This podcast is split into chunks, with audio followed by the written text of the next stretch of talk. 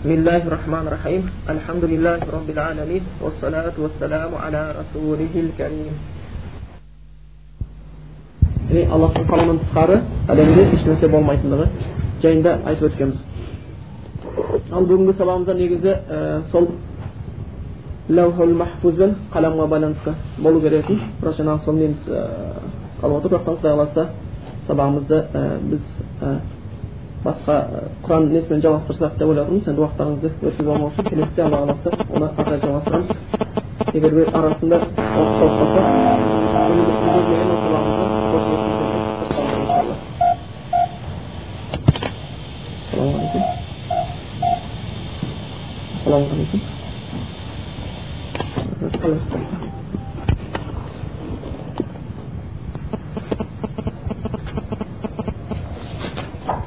бүгін бір сол тәпсірден мүмкін кішкене қарап өтеміз біздің күнделікті пайдаланып жүрген сүрелерімізден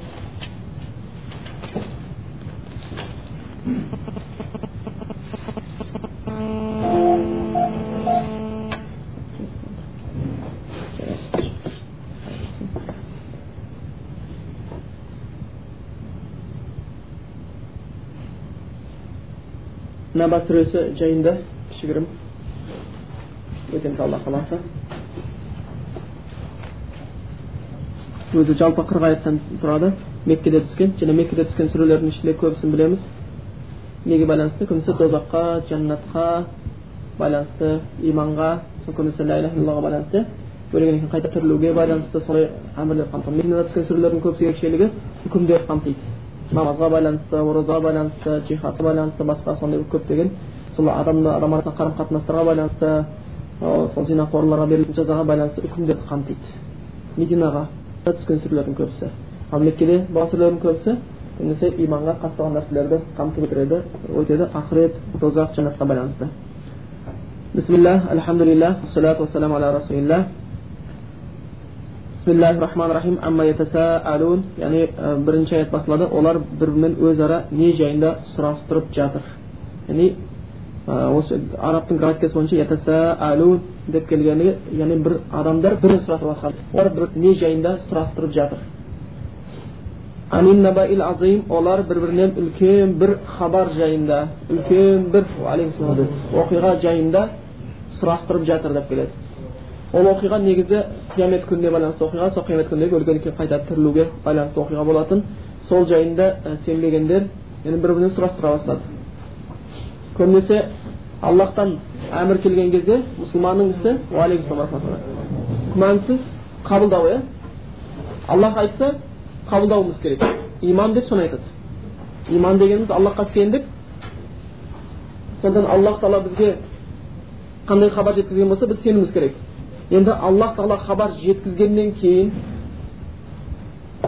ол жайын талқыға салсақ онда бұл иманның жоқтығын көрсетеді естеріңізде болсын. Аллахтың ашық бір аяты хабары белгісі бізге жеткеннен кейін оны қабылдамай неге олай неге былай деп талқыға салу бұл иманның жоқтығын білдіреді. Сол үшін әсіресе осы өткен сабағымызда бір мәселе қатты мәселеде деді көп ғалымдар айтады лима фаалаху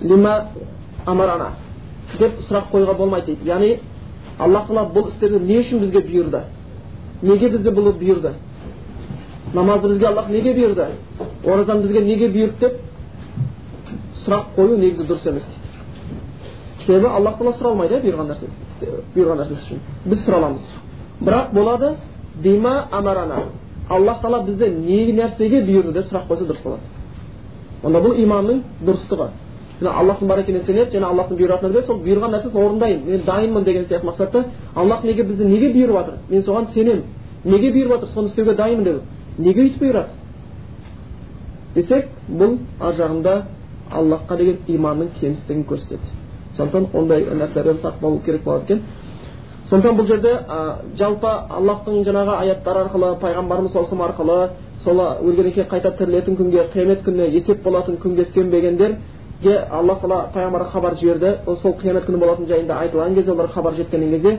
олар бір біріменен осы мәселе жайында сұрасып таласып кеңесіп жаңағы неге олай екен неге былай екен деген сияқты сұрасуларға көшкен еді бұл жаңағы келіспегендердің олардың жаңағы кейбір өздері ара өзарала жаңағы сенбегендер мүшриктер кәпірлер өзара сенбегендер өзара бір бірінен сұрады және мұсылмандарға келіп мазалайтын қалай болады өлгеннен тіріле ма пайғамбарымызға келіп айтатын иә қураған қу сүйекті кім қайтып тірілтеді сол сияқты олар сұрады дейді олар не жайында сұрастырып жатыр өзара бір бірінен үлкен бір оқиға жайында ол қиямет күнінде оқиға болатын олар ол оқиға жайында өзара келіспеушілікте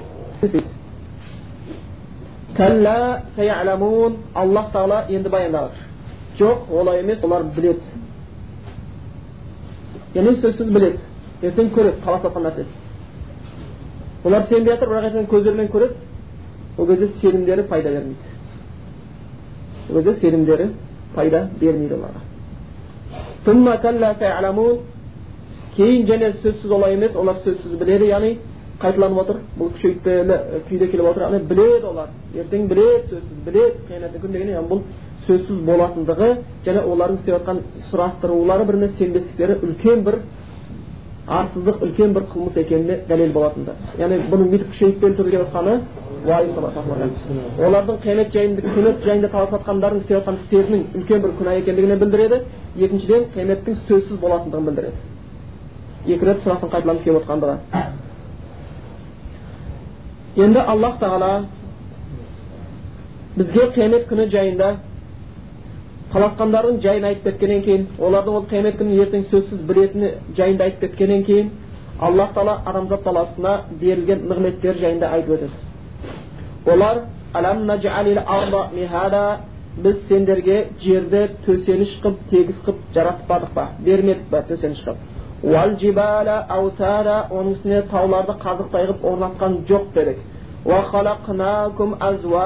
сендерді жұп жұп қылып жаратпадық па ұйқыларыңды тынығу қылып бердік түндеріңді жамыл қылып бердік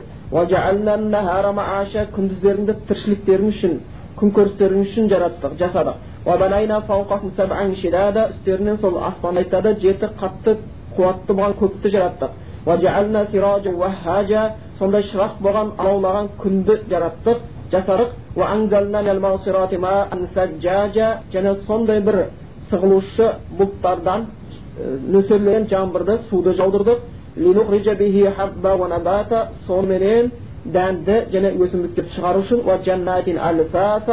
және неше түрлі жемісі де түрлі болған және өздерінің өсуі де түрлі болған қалың бір бау бақша ормандарды да жаратып бардық па деп келеді жайбы айтып өткен сияқты егер осы аяттарға бұл аллахтың берген нығметін аллах айтып өтіп жатыр осы аяттарға сәл бір таза бір ақылменен ештеңкеге былғанбаған назар салса адам бір нәрсені байқайды.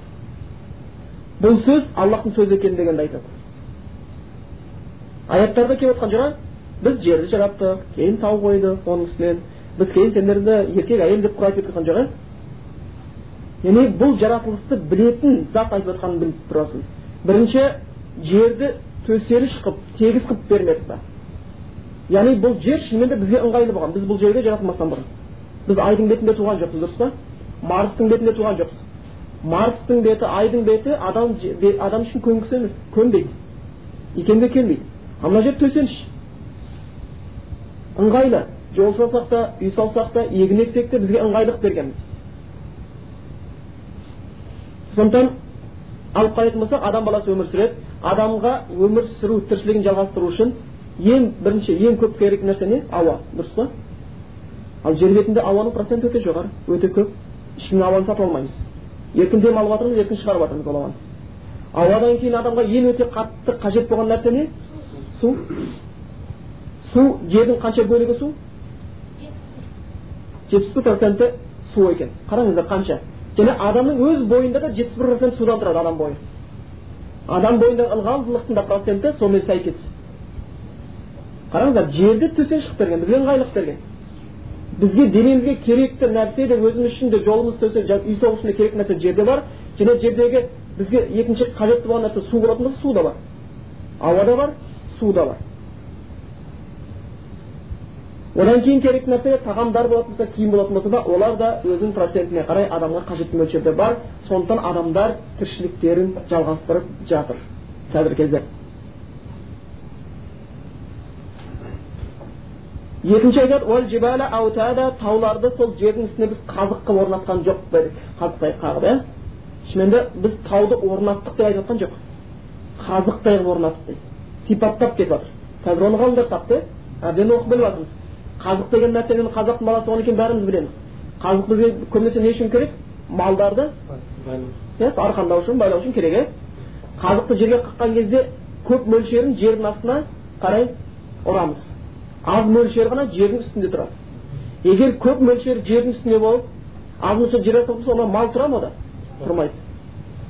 Мал тұрмайды. Аллах тағала тауларды қазықтай қылып бердім дейді. Қазір ғылым тауып таудың жердің үстіндегі бөлігінен гөрі жердің астындағы бөлігі ұзын. Және сол таулар және де бұл не? Құран тәпсірлеріне келеді. Яғни адамдарды сілкіністер мазаламау үшін деп келеді. Осы таулардың арқасында су суға қосылмайды. Осы таулардың арқасында жер сілкіністері адамдарға зиян бермейді. Яғни жердің тұрақты мықты болып тұруына себепкер бар. Оны ол кезде ешкім білген жоқ. Ал бұны құранда айтылып жатыр біз тауларды қазықтай қылып жаратып бердік білуші айтып жатыр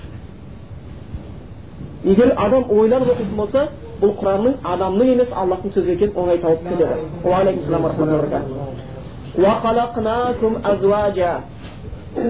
және сендерді біз жұп қылып жараттық дейді сыйысып отырыңыздар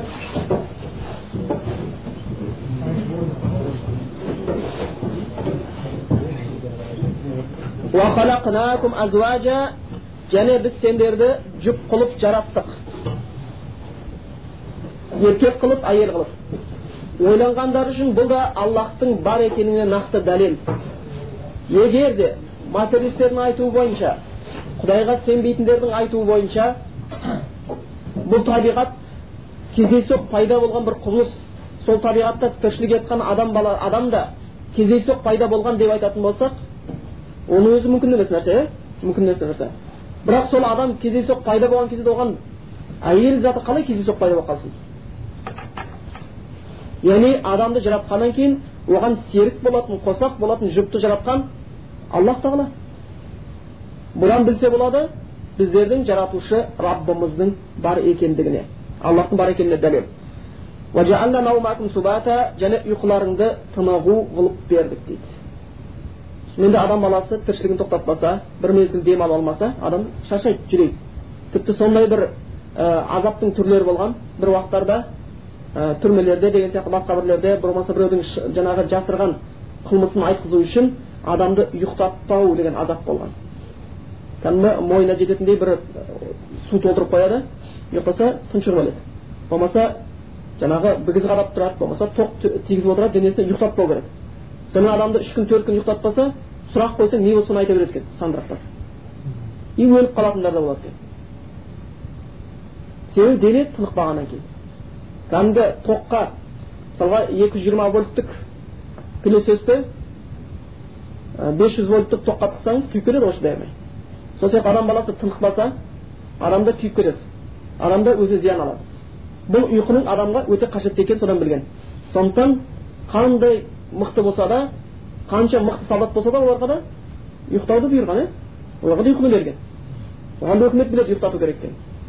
Оны ауыстырып тұрады кезек кезек.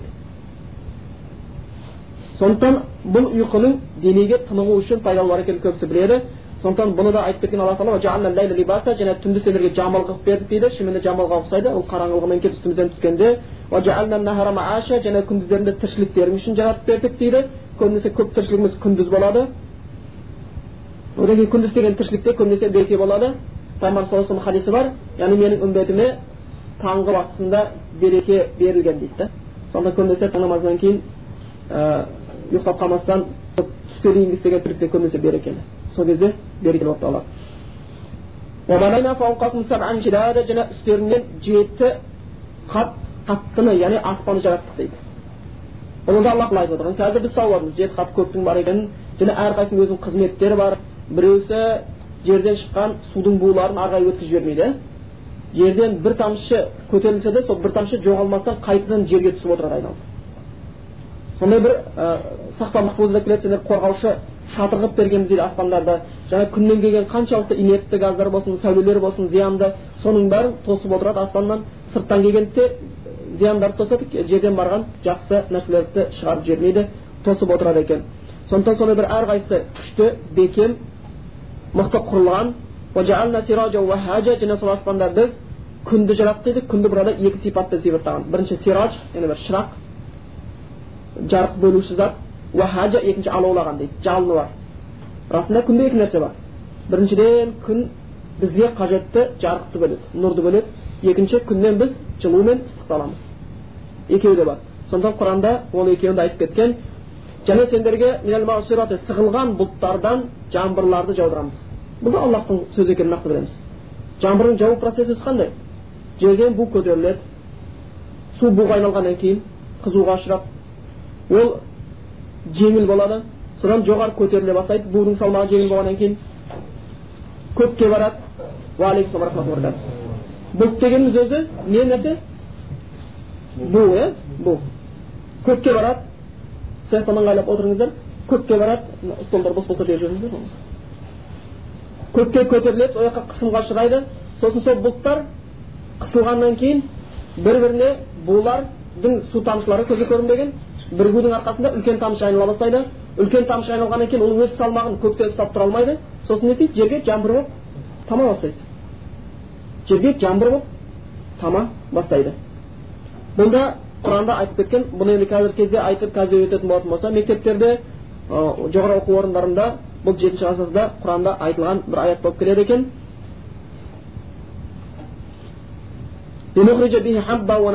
сол жаңбырменен біз дәндерді өсімдіктерді шығарамыз оны да біз биологиялық процесстен жақсы білеміз жаңбырдың суыменен қардың суымен шыққан нәрселер жақсырақ шығады сол судың арқасында дән жарылып өнім береді шөптер өседі ешбір шөп жоқ деген жерге шөп шықпады деген жерге су құйсаңыз сол судың себебінен сол жерге дәнектер шыға бастайды. Мысалға арабтың жерін көбісі шөл дала иә? Бірақ сол шөл далаға кей кезде жаңбыр жауып кетсе құмның үстіне. Сол жерге табан астында шөп шыға қояды екен да ғалымдар таңқалады табан астына ол жерде қанша уақыт шөп шықпаған ұрықтар күйіп кетті деп ойлайды бірақ табан астында сол жерге шөп шыға қояды. Яғни шөптердің дәндердің жарылуына себепкер болатын су. Және неше түрлі бақтарда бақшаларда оны білеміз неше түрлі жемісі бар күніге жеп жатырмыз бір біріне ұқсамайды жемістер дәмі де бір біріне ұқсамайды формалары да бір біріне ұқсамайды түстері де өздері де ұқсамайтын жемістерді жеп жатырмыз мұны осы аяттарға қарасақ бұл жай айтыла салған сөз емес иә әрқайсысында оны кім жаратқанын айтып отыр және оның сырын біліп отыр оның сырын аллахтан басқа ешкім білмейді ол кезде оны аллахтан басқа ешкім айта алмас еді былай сондықтан бұл аяттарды оқыған кезде шынымен де иман мен аллах кімге иман беретін болса сол иман тұрғысыменен құранды оқитын болса иманы арта береді бұл нақты дәлелдер болады енді аллах тағала жоғарыдағы қиямет күні таласқандардың жағдайын айтып кеткеннен кейін олар сөзсіз сол қиямет күні болатынын біледі деп айтқаннан кейін одан кейін аллах тағала адамзат баласына берілген нығметтерді айтып өтті адам баласына берілген нығметтерді айтып өтті жоғарыда айтылған нәрсенің бәрі нығмет жалпы өздеріңіз мына дүниеге қарасаңыздар ғалымдардың айтуы бойынша адам дүние дейді мынау. Бізді қоршаған орта адам үшін жаратылған дейді да. Расында солай. Адамға қызмет етіп қойған жаңбырды да талды да суды да тауды да жерді де адамға қызмет еткізіп қойған алла тағала. Күнді де. Бізге бағына сол күндер. Бағынбас еді ғой үлкен алдын нәрсе ғой. Құдай бағындырғаннан кейін бағынып тұр да. Бір секунд кешікпей шығады. Бір секунд кешікпей батады жылуын керекті мөлшерде береді шектен шығып қатты күйдіріп жіберіп адамдарды пісіріп тастамайды күйдіріп тастамайды өйтіп болмаса жылуын бермей қатырып та тастамайды керекті мөлшерде беріп тұрады аллахтың әмірімен орындап жаңбырымызда қанша жаңбыр көтерілсе сол жоғалмай қайтадан жерге тамады талдарымызда адам үшін жерден сонша нәрді сорып сумен суғарылып қара топырақ нәр алып жатқаны қара су нәр алып жатқан содан неше түрлі жемісті беріп жатыр егер ешкім алмаса шіріп кетеді.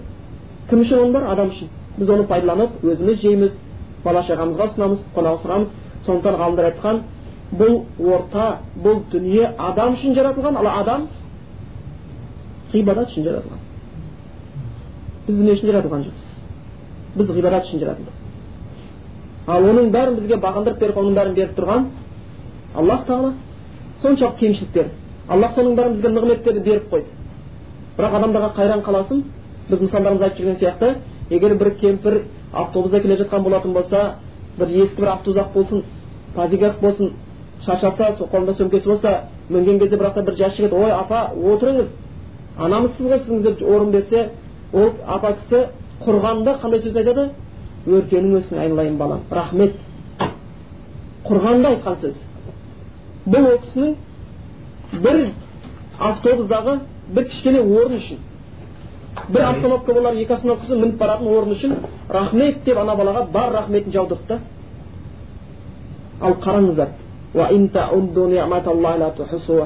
егер құдайдың берген нығметін есептесеңдер санына жете алмайсыздар күн жаңбыр тау тал осы кеткен дән шөп мал осының бәрі нығметтер бәрін құдай тағала адам үшін беріп қойған біз соның қызығын көріп жатырмыз бір кемпір бір балаға рахмет деп айтады бір орын берген үшін ал енді осының бәрін бергені пайдаланып жатқаны аллахтың берген нығметі ішіп жатқаны аллахтың берген суы жеп жатқан аллахтың берген тағамы киініп жатқаны аллахтың берген киімі басып жүргені аллахтың жері жұтып жүргені аллахтың ауасы сөйтті аллахқа бір жолы рахмет деп айт десең шекесі дұрыс арқасы дұрыс шығады да. Қандай надан адам? Қандай надан адам? Сол үшін оларды құдай тағала құранда дейді мал сияқты. Тіпті адол олар малдан төмен дейді. Өйткені малдар да аллахқа тәсбих айтады оның тәсбихін білмейміз бұлар өзінің жаратқан раббысына да шүкірлік айтуға шамалары жетпейді соның иығына басын ә, басын көтеріп беріп құрметтеп қойған аллах тағала еді сол құрметтеген аллах тағаланы құрметтеп маңдайын сәждеге қоюға қасарысады ертең сол қасарысқан себептері қияметтің күндері олардың белдері де бүгілмей қалады бұл дүние амалдың дүниесі ертең есептің дүниесі расында солай иә ертең өлгеннен кейін ертең құдай тағала аллахтың жаңағы балтыры көрінгенде яғни аллах тағала көрінген кезде сәждеге шақырылған кезде олар сәжде қыла алмайды дейді да сәжде қыла алмайды алла белдерін бүктірмей қояды сондықтан бұл дүниеде шүкірлігін танып сәжде қылу үлкен бір бақыт кім бұл дүниеде сәжде қыла алмай кетті расында үлкен бақытсыздыққа ұшыраған адам міне аллах тағала жоғарыда қиямет күні таласқандардың халінің нашар екенін айтқаннан кейін олардың сол қиямет күнін сөзсіз білетінін айтқаннан кейін өзінің адамдарға деген нығметін айтып кетті нығметін айтқан адам баласына біз білетін нәрсеміз нығметтің қасында шүкірлік етуіміз керек еді енді аллах тағала ары қарай қиямет күнінің ахуалдарын баяндай бастайды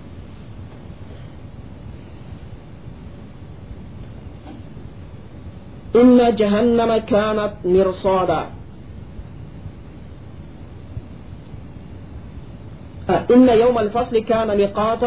расында ажырату күні қияметтің күні ол белгіленген бір мерзім жоғарыда таласып жатқандар осы қияметтің күні еді адамдар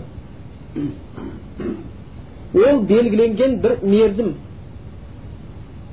оның қай уақытта екенін бір ғана аллах біледі пайғамбарлар да білген жоқ бірақ пайғамбарлар сондай сенді оның болып қалатынынан нақты сенді қорқытты да қанша ғалымдар өтіп кеткен қанша әулие кісілер қанша мұсылман кісілер өтіп кеткен сол өзінің уақытысында қиямет күні болып қалатындай қорқып өтіп кеткен да. бірақ олардың заманында болған жоқ. ал біздің заманымызда болуында одан да ықтималы көбірек болып тұр. себебі біздің кезімізде қияметтің көптеген белгілері шығып көрініп те қойып қойған. үлкен белгілерінен басқа. енді сол қияметтің күні белгіленген мерзім яғни уақыты бар. Ол күні болады болмай қалмайды орны ауыспайды да міндетті түрде болады. Аллах тағала оны орнатады. Яума ол күні қияметтің күнінде сур сүрге үрленеді. Яғни пешті дейді. Сүр негізі екі жолы үрленеді. Бір жолы үрленген кезде бүкіл тіршілік егелері өледі. Екінші жолы үрленгенде қайтадан тіріледі.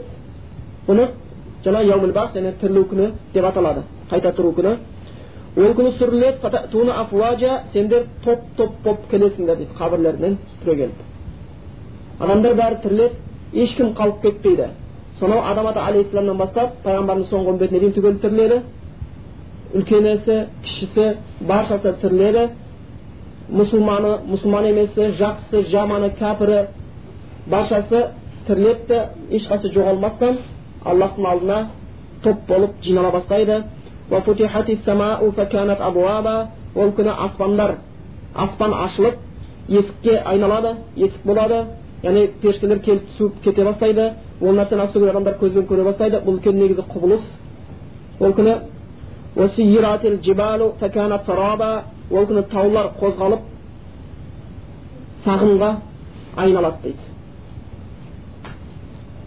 қазіргі кезде айтайық небір жаңағы атомдық сутегі атомдарын сутегі жарғыш заттарын ойлап тауып жатыр иә мүмкін кезінде хиросима нагасакиге тасталды солар бір қаланы құртты дейік бірақ мысалы қазір тауларды елестетіп көріңіздер қандай таулар иә тянь шань деген бар қанша таулар бар алатауымыз бар қаратауымыз да соны біздің өзіміз көріп жатқан үлкен таулар осылардың соның бір шетіне алсаң бәрі ол тауды талқандап жүретін адамның қолында қазір күш жоқ иә қияметтің күнінде жибал дейді тау демейді таулар бүкіл жер бетіндегі таулар шаңдай болып тозаңға айналып кетеді ойлаңыз қандай сілкініс болу керек тауды шаң қылып илеп жіберу үшін тозаңға айналдырып жіберсін сағынға айналып ешбір қозғалмайды деген тауымыз жоқ болып кетсе көз алдымызда сағынға айналып онда қандай бір қозғалыс қандай бір сілкініс қияметтің қандай бір күні болайын деп тұрғандығы және жаһаннам тозақтың есімдерінің бірі ол бір тосушы орын тосатын зат яғни қандай бір қылмыскер болса да тозақтан ертең айналып кете кетпейді күнде бұл дүниеде өзіңізді алдап қоймау керек бірақ көптеген адамдар білімінің төмендігінен көбінесе аллах тағала жайында қиямет күніндегі жағдайлар жайында қабірдегі жағдайлар жайында да өзінің ақылының төмендігінен ол жақтағы тірліктердің көбісін осы дүниедегі тірлікке ұқсатады. Бұл нәрсе яхудилерде болған иә белгілі бір дәрежеде а бірақ қазіргі кезде көп адамдар өте қатты ұқсатады олар одан да яхудиден де төмен деген дәрежеде болып кетеді да мысалға көп адамдар бұл деп айтайық баласы бір қиындыққа ұшыраса біреудің баласын қағып кетсе машинамен. Не болмаса нашақорлықпен ұсталса одан кейін бір заң орындарына берілсе одан кейін әке ол дәулетті болатын болса сол баласын құтқару үшін дәулетті болмаса да тыраштанып баласын құтқару үшін әрекеттер іздейді және кеудесінде үміті болады. Біреуді көндіремін ғой мен қазір мынаған мынанша беремін көнбесе мынанша беремін деймін бермесе мынаны беремін деймін. Әйтеуір көндіремін ғой. Араша түсемін ғой. Деп ойлайды да мүмкін көбісі құтқарып та алып кетіп жатқан шығар сондай балалар. Бірақ ертең қылмыс істеген адамдардың ешқайсысы тосып тұрған тозақтан құтылып кетпейді да ойлайды бұл дүниеде құтылуға болатын сияқты ей күнәні істей берейін бір лажы болатын шығар оны деп ойлайды. Ол екі есе күнәға ұрынып жатыр бірінші раббысын аллах тағаланың өтірікке шығарған болады. Ол кәпірлік етеді. Екінші сол күнге дайындалмастан амалдан құр қалады ертең өзіне қатты ғасырды алып келген болып қалады.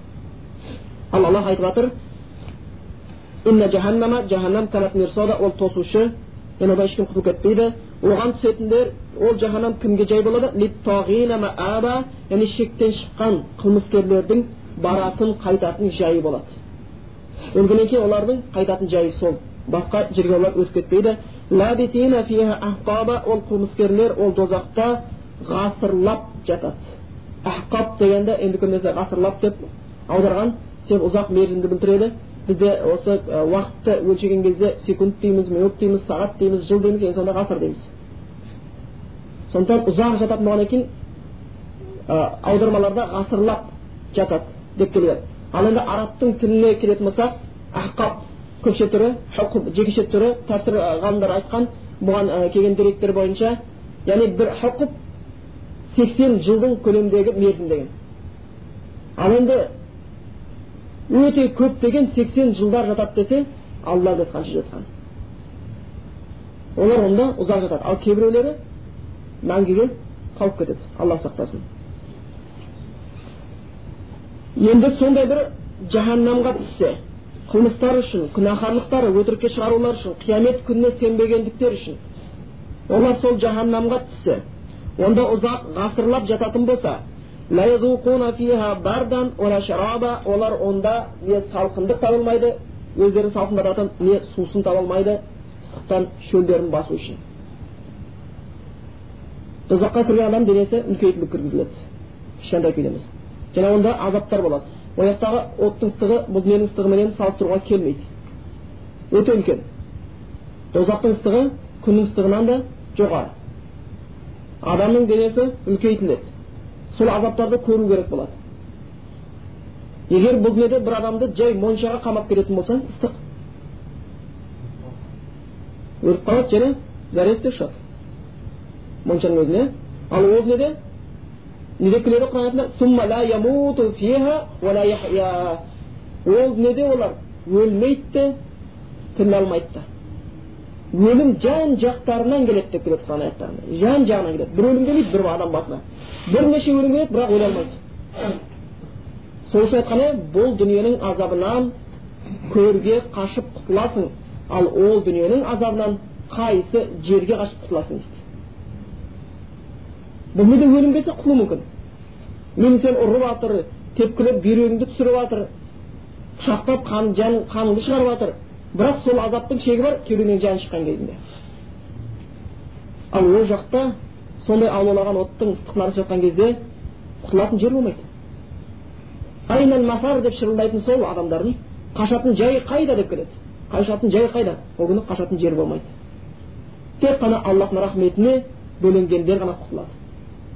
Бөлене алмағандар аллахтың рахметіне оларға қашатын жер болмайды. Сондай тозақта бір моншаның ішінде қамаса ол шөлдер еді мұздай су іздейміз ыстық моншадан шыға келеміз да мұздай суға сүңгіп кеткіміз келеді сенген сезбей ал ол жақта болған кезде не салқын дене салқындататын нәрсе таба алмайды не сусын таппайды қатты шөлде қатты қиналуда болады оның әрбір клеткасы шоқтай болып су сұрап тұрады не нәрсе болса да ішуге дайын тұрады не нәрседе болса да ішуге дайын тұрады сол кезде құран кетті олар онда не салқындық таба алмайды не сусын таба алмайды бірақ олардың ішетіндері қайнаған ыстық су болады ыстықтығы соншалықты құран аяттарда келген сияқты бетіне жақындатқан кезде бетін шыжғырып жібереді екен судың ыстықтығы ойлаңыздар ішпей жатып бетіне жақындаған кезде деп беттерін қуырады дейді кәдімгі бет терісі шыжғырылып түседі іші шектері үзіліп түседі бірақ соны ішеді содан білсеңіздер болады олар дозақта қандай азапты және қандай шөлді бастарынан кешетіндіктерін егер бір адам беті күйіп түсіп шегі үзіліп түсетін ыстық суды ішіп жіберуге дейін барған болатын болса онда оны азап көріп жатқан азабы қандай дәрежеде ойлап көріңіздер. Және олардың ішетіндері дозақтағылардың көрген азаптарынан денелерінен өздерінен көздерінен бастарынан аққан қан мен ірім болады дейді. Өліп бара жатыр әрбір клеткасы сұрап тұр. Олар жанып бара жатыр қарамайды қорған суды да сасыған қан іріңді де сіміре бастайды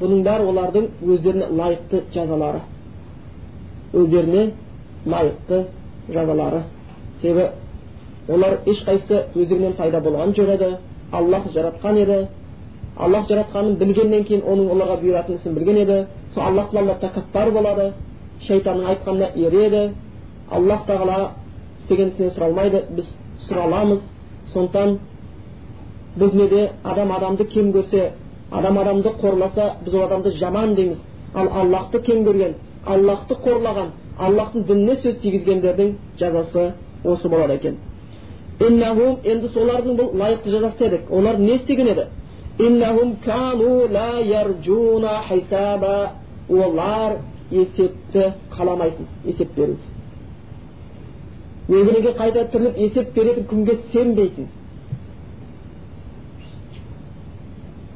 нығметтерге шүкірлік етпейтін сондықтан мұсылманға бір қажетті нәрсе бұл аяттан көріп отқанымыз есеп күнін естен шығармау керек әр нәрсеге есеп береміз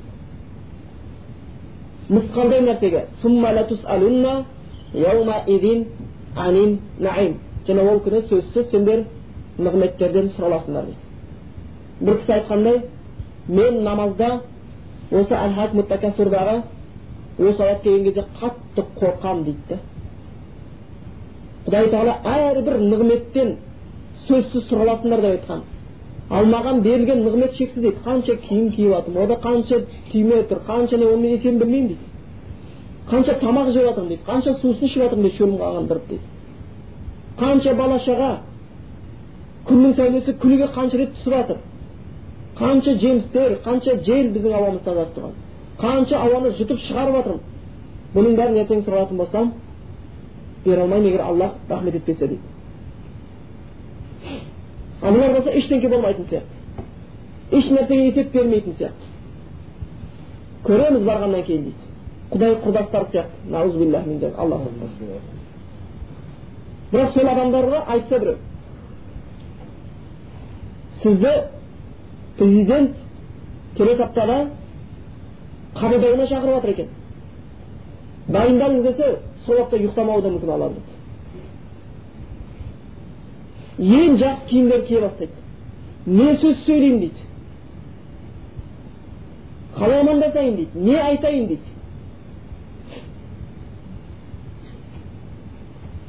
бірақ сол айтпайды қойшы сол президент менің уақытым жоқ қойларым төлдеп жатыр келесі аптада шақырсын деп айта ала ма айта алмайды бірақ ол өзі сияқты құдайдың жаратқан пендесі болған ондай адамға ол сөзді айта алмайды да бір елдің патшасы болған. Ал бүкіл әлемдердің раббысы болған аллах тағалаға пенсияға дейін күтіп тұрсын. Сосын оқимыз да көреміз намазға.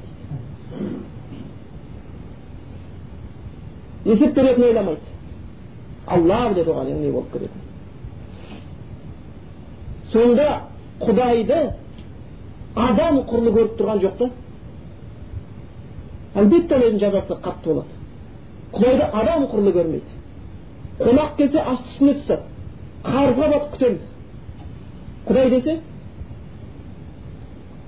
саусағын қимылдатуға ерінеді құдай десе саусағын қимылдатуға ерінеді ал бірақ көріп жатқан жақсылығы құдайдың арқасында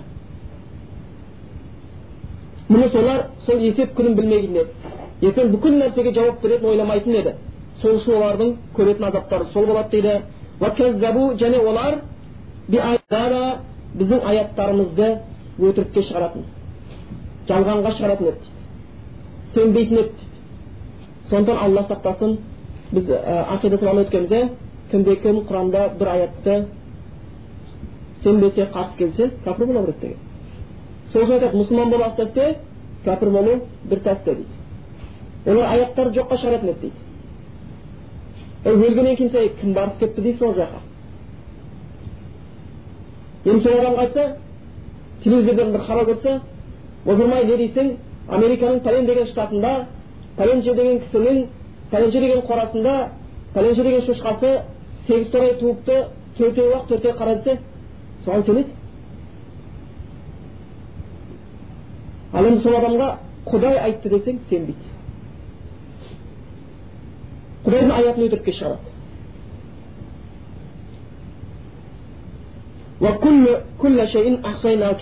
біз бүкіл нәрсені кітапта есептеп қойғанбыз ешбір нәрсе тысқары қалып кетпейді ешкімнің істеген қылмысы аз болсын көп болсын құдайдың назарынан құдайдың білімінен тысқары қалып кетпейді ертең қиямет күні болған кезде оларға кітаптары ұсынылған кезде көп адамдар айтатын сөзі не болатын еді я лайтани қандай өкініш маған кітапта айтады мына қандай кітап бұл кішкентайды да үлкенді де қалдырмай түгендеген бұл қандай кітап деп шошиды дейді көрген бүкілін көреді соның ішінен аузынан шыққан бір аттан тұратын у деген сөзі де екі әріптен тұратын су деген сөз жазған кезде ол зәресі шықты ешбір нәрсе тыс қалып жатқан жоқ біз күніне жиырма төрт сағат күніге демалып жүрген ауамызды қанша рет демалғанымызды білмейміз ал аллах тағала біледі жүрегіміз қанша рет соққанын білмейміз аллах тағала біледі кірпігімізді қанша рет қаққанымызды білмейміз аллах тағала біледі және біздің не істеп жатқанымызды да не сөйлеп жатқанымызды да не нәрсені ойлап жатқанымызды да не нәрсені ниет қылып жатқанымызды да аллах тағала толық біледі себебі аллах тағала оның бәрін кітапта есептеп қойған енді соларға байланысты келесі аят айтылады ол аятты тәпсірші ғалымдар тозақтың ахуалын ә, жаңағы бейнелейтін ең қатты қорқынышты аяттардың бірі дейді расында ойлансаңыздар өте қорқынышты сондықтан аллах тағала ешқайсымызды тозаққа түсірмей ақ та қойсын иісін иіскетпей ақ та қойсын дауысын естіртпей ақ та қойсын. Ол тозақтың ахуалын бейнелейтін аяттың біреусі ғалымдар қорқынышты аяттың бірі деген оларға айтылады дейді тозаққа түскеннен кейін жаңағы сондай бір қатты күйіп жанып жатқан ішкендері беттің ә, жаңағы шыжыған су мен қан ірім болған адамдарға айтылатын сөз тозақта садуку татыңдар азаптарды көріңдер осы затты сендерге арттырылатын нәрсе тек қана азап арттырыла береді. Үсті үстіне азап күшейтіле береді ойлаңыздар тозақта өткен әрбір сәт әрбір секунд сайын әрбір минут сайын әрбір сағат сайын әрбір уақыт сайын олардың азабы келмейді арта береді арта береді тоқтап та тұрмайды тозақтың азабы күшейе береді сол үшін айтқан жалынына шырпының шыдамаған тозақ жайын шын барлап ұған адам деген екен ойын көреді көбісі сол үшін кім бір неге күліп күнә істесе ертең жылап тозаққа кіретіні сөзсіз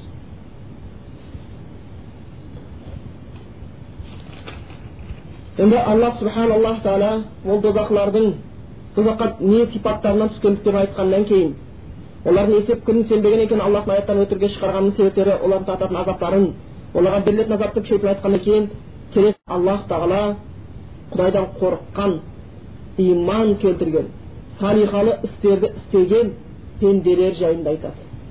Рахымы кең аллах тағала.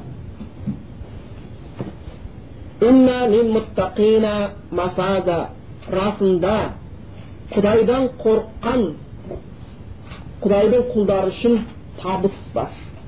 Міне солар табысқа жететіндер. Міне солар ізгілікке жеңіске жететіндер. Тақуалар тақуалық деген сөзді бірнеше рет айтып жүрміз иә көп жерде құдайдан қорыққандар деп аударып жүр бірақ ол толық оның мағынасын қамтып кетпейді тақуа дегеніміз бірнеше түсіндірмелер бойынша біреусі аллахтың істе дегенін екетпестен істейтін істеме деген тыйылатын адам ертең аллахтың азабына ұшырап қалмау үшін барынша салих алла олардың ризалығы істерді істеп сол аллахтың азабынан қорған іздеген адам. Өзінің ниетіменен ықыласыменен және бір неде айтылған сияқты әбу хурайрадан сұралған сияқты тақуалық не деп сұраған кезде айтқан екен тікен тікенді далада жалаң аяқ жүргенде қалай жүрер едің тақуалық деген сол деген екен дейді. Тікен қаптап жатса жалаң аяқ болсақ жүгіріп ор болып кетпейміз. Қараймыз. Тікен жоқ жер болса аяғымызды қоямыз. Тікен бар жерден аяғымызды тартамыз. Сондықтан мұсылман адам да бір сөзді сөзді сөйлейін деп жатқан кезде ол сөзге қарайды бірінші ертең бұл тікен болып кіріп кетіп жүрмесін маған бір істі істейін деп жатқан кезінде ойланады бұл ертең ақыретте маған пайдалы ма зиянды ма тақуалық осы міне сондай тақуалық қылған пенделерге табыс бар дейді аллах тағала олар үшін бақшалар бар жүзімдер бар дейді әлбетте ол бақшалар мен жүзімдер бұл дүниедегі жүзім мен бақшамен салыстыруға келмейді естеріңізде болсын бірақ адамға түсінікті нәрселер солар. Жүзімдер онда көп болғаннан кейін жүзімдер айтылған дейді. Бақшалар болады. Сондай саялы қатты ысып кетпейтін суып кетпейтін жер адамға жайлы. Біз бұл дүниеде ешбір ауа райын ұнатпаймыз. Ысыса ысыды дейміз. Аяз болса аяз дейміз. Лай болса лай дейміз. Дымқыл болса дымқыл дейміз. Әйтеуір ұнамайды. Жәннатта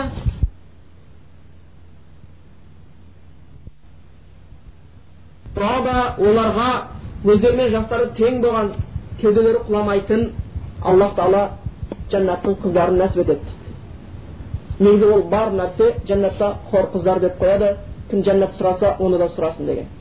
Кеуделері құламайтын деп сипаттап кеткені олардың жастары олармен тең деп сипаттап кетуі негізі адамның жасы тең болса біріменен сыйластығы көбірек болады дейді да бірімен жақсырақ көбірек тұрады дейді сол нәрсені ә, таң болған нәрсе некеде жасы теңдер жасы жақын болғандар көбінесе жақсырақ тұрады деп келген көп ғалымдардың айтуы бойынша жасы қатты кіші болса ағасының әкесіне көріп көп жүреді жасы үлкен болып кететін болса інісіне көріп қалуы мүмкін сондай сезімде тең болатын болса бірге түсінікке тұруға тырысады сондықтан жасына тең болғандарға көбінесе тәң болған қасиет сезіне білу түсіне білу. Екеуі бірге киім толтырып келе жатқандықтан екінші кеуделері құламайды дейді. Бұл құранда солай сипатталған. Яғни әйел кісіге берілген сұлулықтың тән нәрсесінің бірі кеудесіндегі анарлары. Яғни ол жәннаттағыларда солмайды ол нәрселердікі сол күйінде қатты күйінде өздері тәтті күйінде болады деп келген. Оларға толы болған ыдыстар ұсынылады яғни біз өткенде айтып кеттік шараптар сусындар неше түрлі ұсынылады бірақ олар дүниенің арағына ұқсамайды дүниенің арағы бас ауыртады мас қылады ол олар одан бас ауырмайды мас та болмайды тек жандарына рахат табады сол тақуалар жәннатта болған кездерінде ол жәннатта олар естімейді лағуан бос сөзді қазақта лағып кетті дейді ғой сөз сөйлеп кетсе осы арабтан келген лағуан лаға дейді арабтарда лағып кетсе біреу бос сөз сөйлеп кетсе олар жәннатта бос сөздерді естімейді бос сөздер күнә болуы мүмкін бірақ оны да естімейді пайдасыз сөздерді естімейді өтірікті де естімейді бұдан және нені білсек болады бос сөздер лағып кеткен пайдасыз сөздер көркемдейтін нәрсе емес адам жанына тыныштық рахат беретін нәрсе емес сол сол жәннатта жоқ бірақ бұл дүниеде бос сөзсіз адам өмір сүрмей қалған бос сөзді айтса да қазір айналайын дейсің қазір не өсектен не өтіріктен не ғайбаттан не жаладан осыны айнымай бүкіл тірліктер осы болып кеткен адамдардың көп қателігі дейді пайғамбар хадис бойынша тілінен болады деген. Көп көретін қателіктері тілінен болады деген. Сахабаларына да тілін бекем болуды өсиеттейтін сондықтан ол жерде олар жәннатта болғанда бос сөздер естімейді дейді. Оған байланысты пайғамбарымыз көптеген хадистер бар иә сахабалар барынша сақтануға тырысады дейді. Пайғамбарымыз хадисі бар соған байланысты кім аллаға ақырет күніне сенген болса иман келтірген болса үлкен нәрсе алла ақырет күні жақсы сөз сөйлесін болмаса сөйлемесін сондықтан бұрынғы кездегілер бір сөз сөйлейтін кезде ойланып алады екен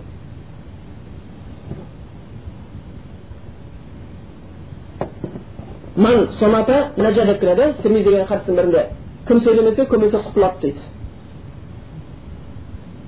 ал енді ғайбат ол өте үлкен нәрселер сондықтан бұл көріп тұрғанымыз жәннатта олар бос сөзді де естімейді дейді сондықтан бос сөз бұл өмір ол жақта көркемдемейтін сияқты бұл өмірде де көп көркемдік бере қоймайды егер адам өзі де байқайды пайдасыз сөзді сөйлей берсе сөйлей берсе иманның осалдап қалған ішкі дүниесінің босап қалғанын сезінеді әлсіздік пайда болады ол адамда. Өтірікті де естімейді. Негізінде өтірік ең нашар нәрсе ең қиын нәрсе ең жаман нәрсе пайғамбарымыздың ең ұнатпаған қасиет өтірік деген. Мұсылман әсіресе бұдан барынша алыста болу керек. Себебі хадистер бар өтірік жамандыққа алып келеді жамандық тозаққа алып барады деген. جزاء من ربك عطاء حسابا осы тақуаларға осы бір сыйлықтар кімнен мир роббика сенің раббыңнан дейді ата ан хисаба олардың есебінің берілуі дейді дүниеде істеген жақсы амалдарының сыйы ол сыйды кім беріп жатыр аллах сенің раббың деп жатыр соларды жаратқан оларды рызықтандырған басқарған аллах беріп жатыр дейді сыйлық деген нәрсені жақсы білеміз біз қазір осы дүниенің өзінде сыйлық деген нәрсеге алып қарайық егер бір досы бір досына сыйлық жасаса рахмет дейміз иә көңіл көтеретін нәрсе расында тахабу тахабу бір біріңе сыйлық жасаңдар бір бірлеріңді жақсы көре түсесіңдер деген хадистер бар сыйлық ол адамның көңілін жадырататын нәрседен және әркім көрпесіне қарай көсіледі деген сияқты өзінің де бар нәрсеге лайықты сыйлық жасайды дұрыс па егер бір әкім аудан әкімі өз қарамағындағы ақсақалдарға сыйлық жасайын дейтін болатын болса оларға кішігірім сыйлық жасамайды үлкен сыйлық жасайды. Облыс әкімі одан да үлкен сыйлық жасайды. Олимпиада чемпионы болып келді бір боксеріміз оған облыс әкімі сыйлық берді деген кезде не беру естиміз көбінесе? Машина беріпті квартираның кілтін беріпті. Ақша беріп жатады ар жағынан. Президент одан да жоғары нәрсе беріп жатады. Сондықтан сыйлық дәрежесі жоғарылаған сайын сыйлық үлкен болады иә сондықтан облыс әкімі облыс әкіміне лайықты сыйлық жасайды елдің патшасы елдің патшасына лайықты сыйлық жасайды ақшасы бар өзінің ақшасына лайықты сыйлық жасайды ақшасы аз ол да өзінің сыйлығына ақшасына лайықты сыйлық жасайды. Бұл дүниеде көріп тұрмыз. Әркім өзінің шамасына қарай сыйлығы да соған лайықты болады екен. Ал бұл адамдар арасындағы нәрсе ал енді ойлап қараңыздар бүкіл әлемдердің раббысы болған иесі патшасы болған аллахтың сыйлығы қандай болады адамнан сыйлық алғанға мәз болып жүрміз ертең аллахтан сыйлық алатын кездер бар да аллах жеткізсін соған аллахтан сыйлық алатын кездер болады ол сыйлық машина емес квартира емес оны аллах біледі оны көзіміз көрмеген құлағымыз естімеген ойымызға келмеген сыйлықтар болады санындағы оның нығметіне дүниенің ешбір заты сәйкес келмейтін бағалы сыйлықтар болады сонда оларға ол сыйлық раббыңнан болды дейді істеген істерінің есебі ретінде ол аллах тағала аспандар мен жердің раббысы оның екі арасындағысының раббысы мейірімді аллах тағала аз ғана амал істейміз аллах бізге сондай көп қылып беріп жатыр да. Алла сондай мейірімді кең. Біз бүгіннің өзінде бір квартира алу үшін қандай қанша жұмыс істеуіміз керек. Кішкене ақша табу үшін қанша жұмыс істеуіміз керек шаршауымыз керек. Табанымыздан таусылуымыз керек. Сөйтеміз де аз ғана сәжде қылып жиырма төрт сағаттың ішінде бір ақ сағатын намазға бөліп сондай жәннатқа кірейін деп тұрмыз. Иншалла. Аллахтан сұраймыз соны. Аллах кең сыйлығы да кең сондықтан аллахты кім таныса түсінсе нығметіне шүкірлік жасаса сондай сыйлыққа лайықты болады екен бұл аллахтың кеңшілігі мейірімінің арқасында сол үшін рахман сол екеуінің арасындағы егесі болған мейірімді аллахты рахман деген есімімен сипаттап кетіп отыр ол одан ешкім сөйлей алмайды аллахтың рұқсатынсыз яғни ол қияметтің күні болған кезінде жәбірейіл періште жәбірейіл періштенің бір есімі құранда көбінесе рух деп аталып отырады ол күні жәбірейіл періште және барша періштелер сап болып тұрады аллахтың алдынан қорыққандықтарынан аллахтан рұқсатынсыз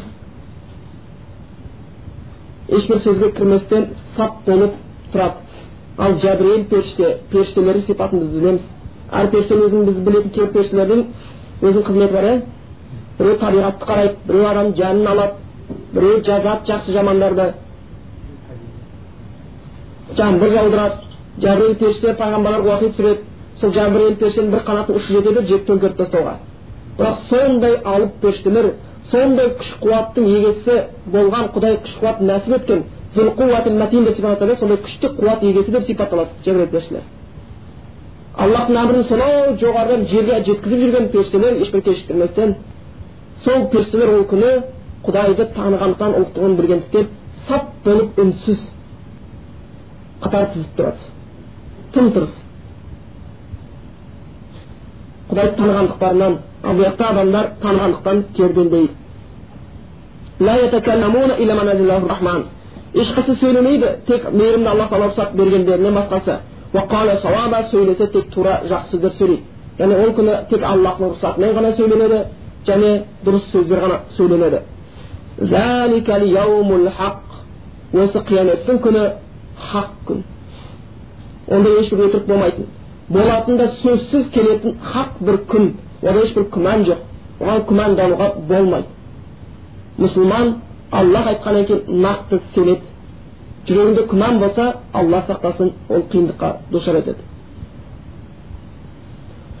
енді аллах тағала жоғарыда күнәһарлардың шектен шыққан кәпірлердің жағдайын айтқаннан кейін дозақтағы кейін құдайдан қорыққан тақуа құлдарының жағдайын айтқаннан кейін бұл күн хақ дегеннен кейін аллах айтады енді кім қаласа раббысына қарай қайтатын жолды ләзім тұтсын жолдан ұстансын дейді қияметтің күні болатын рас екен ертең күніне барған кезде күнәһардың қай жаққа түсетіні белгілі дозаққа жақсылардың жәннатқа баратыны белгі онда құдай пайғамбар жіберді кітабын түсірді жол көрсетті құдайға қайтатын жол ләзім тұтсын басқа ешнәрсе жоқ сылта да жоқ осы жолда қолдан келгенше иманды мықтап ұстап салих амалдарды ықыласпен орындап жүру керек болады расында біз сендерге жақын бір азапты ескерттік ол қияметтің күні жақын деп айтып кетті алыс емес алла біледі қашан күн батыстан шыға келетінін ол күні ешкімнің тәубесі де қабыл етілмейді ал қазіргі кезде әлі де болса аллахтың рахымы кең деп аллах тағала өзінің құлының тәубесін жәні алқымына келгенше қабылдай береді дейді ертең біз білмейміз күн батыстан шыға келуі мүмкін қай кезде болса да ол кезде тәубе еткен ешкімнің тәубесі қабыл етілмейді олар сол күні қияметтің қиын ахуалдарын көреді өкінішті болуы мүмкін сөйлеген сөздеріне істеген істеріне бейнамаздары үшін бірақ ол нәрсе оларға пайда бермейді дейді ол күн жақын деп сипатталған расында болатын әрбір нәрсе жақын алыс емес. Әр адамның басына келетін ажал өлім ол да қиямет. Ол қияметтің басталуы болу үшін. Сол жақын қиямет күні ескерттік дейді. Ол күн болғанда ол күні болғанда кісі дейді. Өзінің қолдарыменен не істеп жібергеніне ілгергі алдыңғы өміріне соған қарайды дейді. Қараңыздар қолымен не нәрсені ілгерілеткеніне қарайды. Ертең алдымыздағы болатын күнге не дайындағанына қарайды. Бізде адам өлсе көбісі жылайды баласы қалды артында әйелі қалды ата анасы қалды еңіреп қайда кеттің балалардың жағдайы не болады? Ал бірақ алдыңа не жібердің деп ешкім ойламайды өлген адамның қазір бала шағасын ойлайтын жағдайы жоқ. Қияметтің күні болған кезде адамдардың бәрінің ойы әкесі де болмайды шешесі де болмайды анасы да болмайды әйел де болмайды оның бар ойлайтын ойы не іс істедім екен осы қиямет үшін не нәрсе жақсылық қылдым екен сөзіммен малыммен намазыммен қандай жақсылық істей алдым екен деп деген ойда болады соны қарап аңдып тұрып қалады бұл жай кісінің жағдайы бірдеңе істедім ау деген кісінің жағдайы ал құранда айтады ал кәпір болса қасарысқан болатын болса оның айтқан сөзі я ләйтәни әттең ай күнту топырақ болғанымда ғой деп армандап кетеді себебі кәпірдің мүшриктің ешбір амалы қабыл емес аллах тағала тек өзінің разылығы үшін ғана істелген амалдарды қабыл етеді оның арманы топырақ болып кеткенінде ғой дейді қазір өзі құрметті адам екенін байқамай жүр топырақ аяқ астында күніге таптап жүрген топырақ көрмейді ертең сол топырақ болып кетсем деп армандайды азаптан құтылып қазір ол дүниені қолында ұстап жүрген керемет көріп жүр қалтасы сәл томпайса шақалып шыға келеді а ертең сол дүние топырақ дүние емес өзінің топырақ болып кетуін қалайды да өзінің топырақ болып кетсем екен деп қалайды аллах тағала ондай ахуалдан сақтасын سبحانك اللهم بحمدك أشهد أن لا إله إلا أنت أستغفرك وأتوب إليك